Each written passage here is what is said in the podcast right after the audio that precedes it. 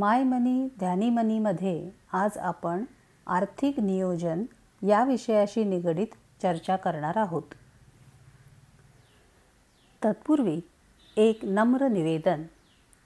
माय मनी ध्यानी मनीच्या संकेतस्थळावर दिलेली माहिती तसेच सदर पॉडकास्टच्याद्वारे आपल्यासमोर प्रस्तुत केलेले विश्लेषण याचा उद्देश आपल्या विचारांना उद्युक्त करणे हा आहे. आपण आपल्या आर्थिक नियोजनाचे निर्णय जाणीवपूर्वक आणि अभ्यासपूर्वक घ्यावेत यासाठीचा हा उपक्रम आहे. हा कुठल्याही स्वरूपाचा गुंतवणुकीचा सल्ला अथवा आग्रह नाही याची कृपया आपण नोंद घ्यावी.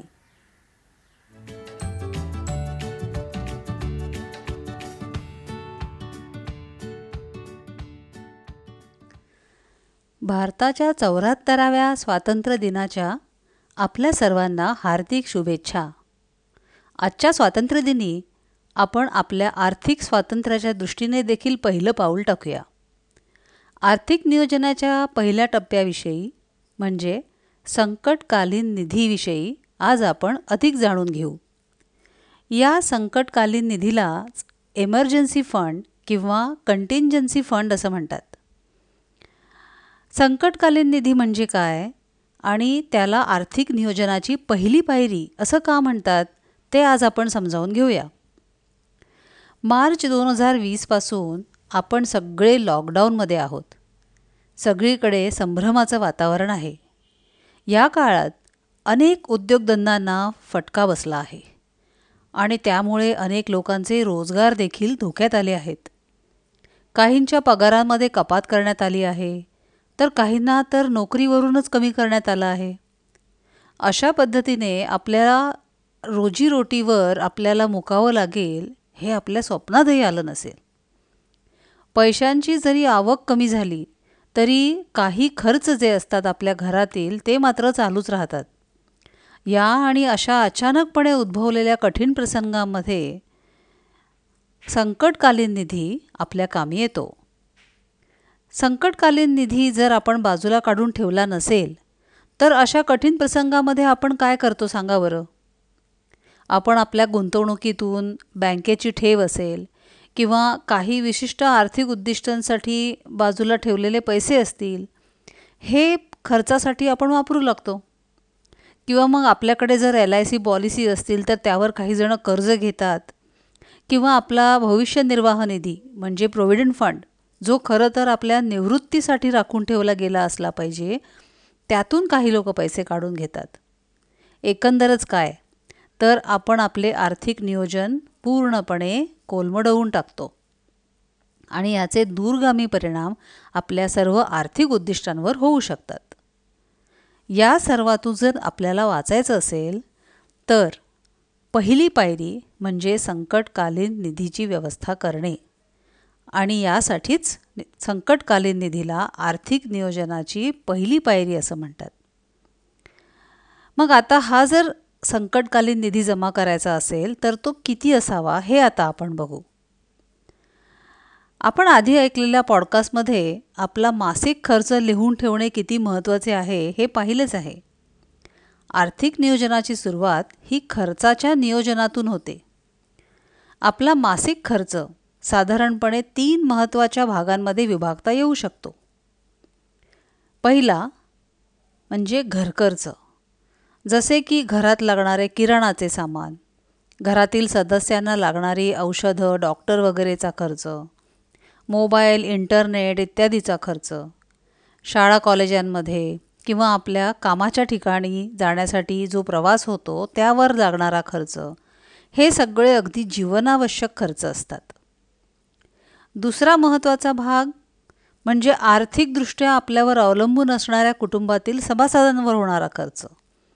म्हणजे मुलांच्या शिक्षणाचा खर्च असेल किंवा आपण आपल्या आईवडिलांना किंवा आपल्यावर अवलंबून असणाऱ्या भावंडांवर आपण केलेला खर्च असेल हे सर्व खर्च आपल्या कुटुंबांसाठी अत्यंत आवश्यक असतात.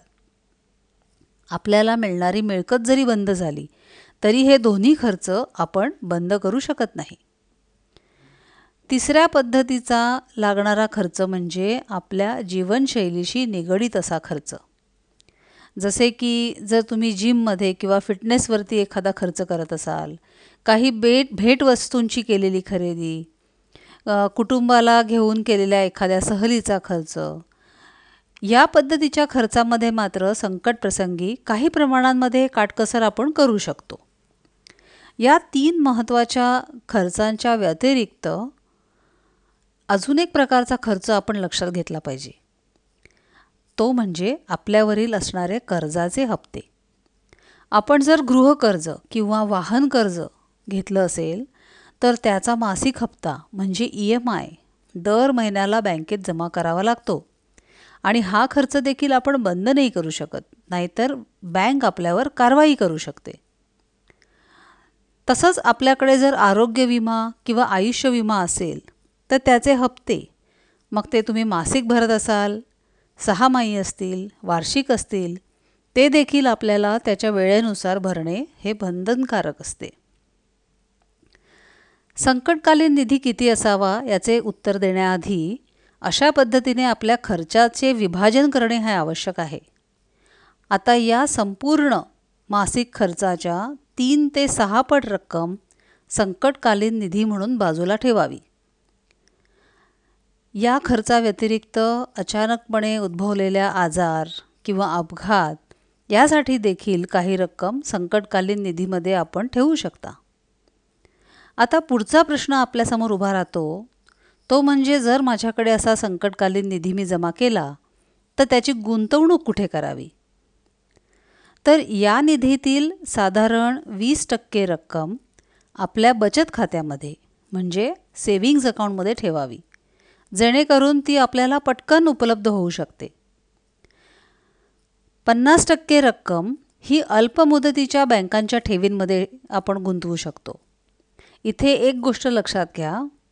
मोठ्या रकमेची एकच ठेव म्हणजे फिक्स डिपॉझिट करण्यापेक्षा लहान रकमेच्या दोन किंवा तीन फिक्स डिपॉझिट आपण करू शकतो. याचं कारण काय? तर गरजेनुसार त्यातली फक्त एखादी जर फिक्स डिपॉझिट मोडता आपल्याला येऊ शकते. फिक्स डिपॉझिट मोडल्यानंतर ती लगेच आपल्या खात्यामध्ये जमा होते. यावर जर उरलेली जी रक्कम आहे ती म्युच्युअल फंडातील ओव्हरनाईट फंड्स किंवा आर्बिट्राज फंड्स अशा पद्धतीच्या फंडांमध्ये गुंतवता येऊ शकते.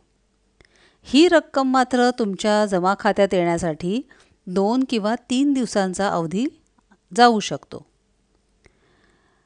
आपण एक उदाहरण पाहू. महेशचा मासिक खर्च पस्तीस हजार रुपये आहे. म्हणजे त्याला त्याच्या सहा महिन्याचा जो खर्च असेल तो त्याला संकटकालीन निधी म्हणून जमा करायला हवा. म्हणजे साधारण दोन लाख दहा हजार रुपये त्याला संकटकालीन निधीसाठी जमा करायला हवेत. त्यातील साधारणपणे बेचाळीस हजार रुपये तो त्याच्या सेविंग्जमध्ये ठेवू शकतो. एक लाख रुपये एका महिन्याच्या मुदतीच्या फिक्स डिपॉझिटमध्ये ठेवू शकतो.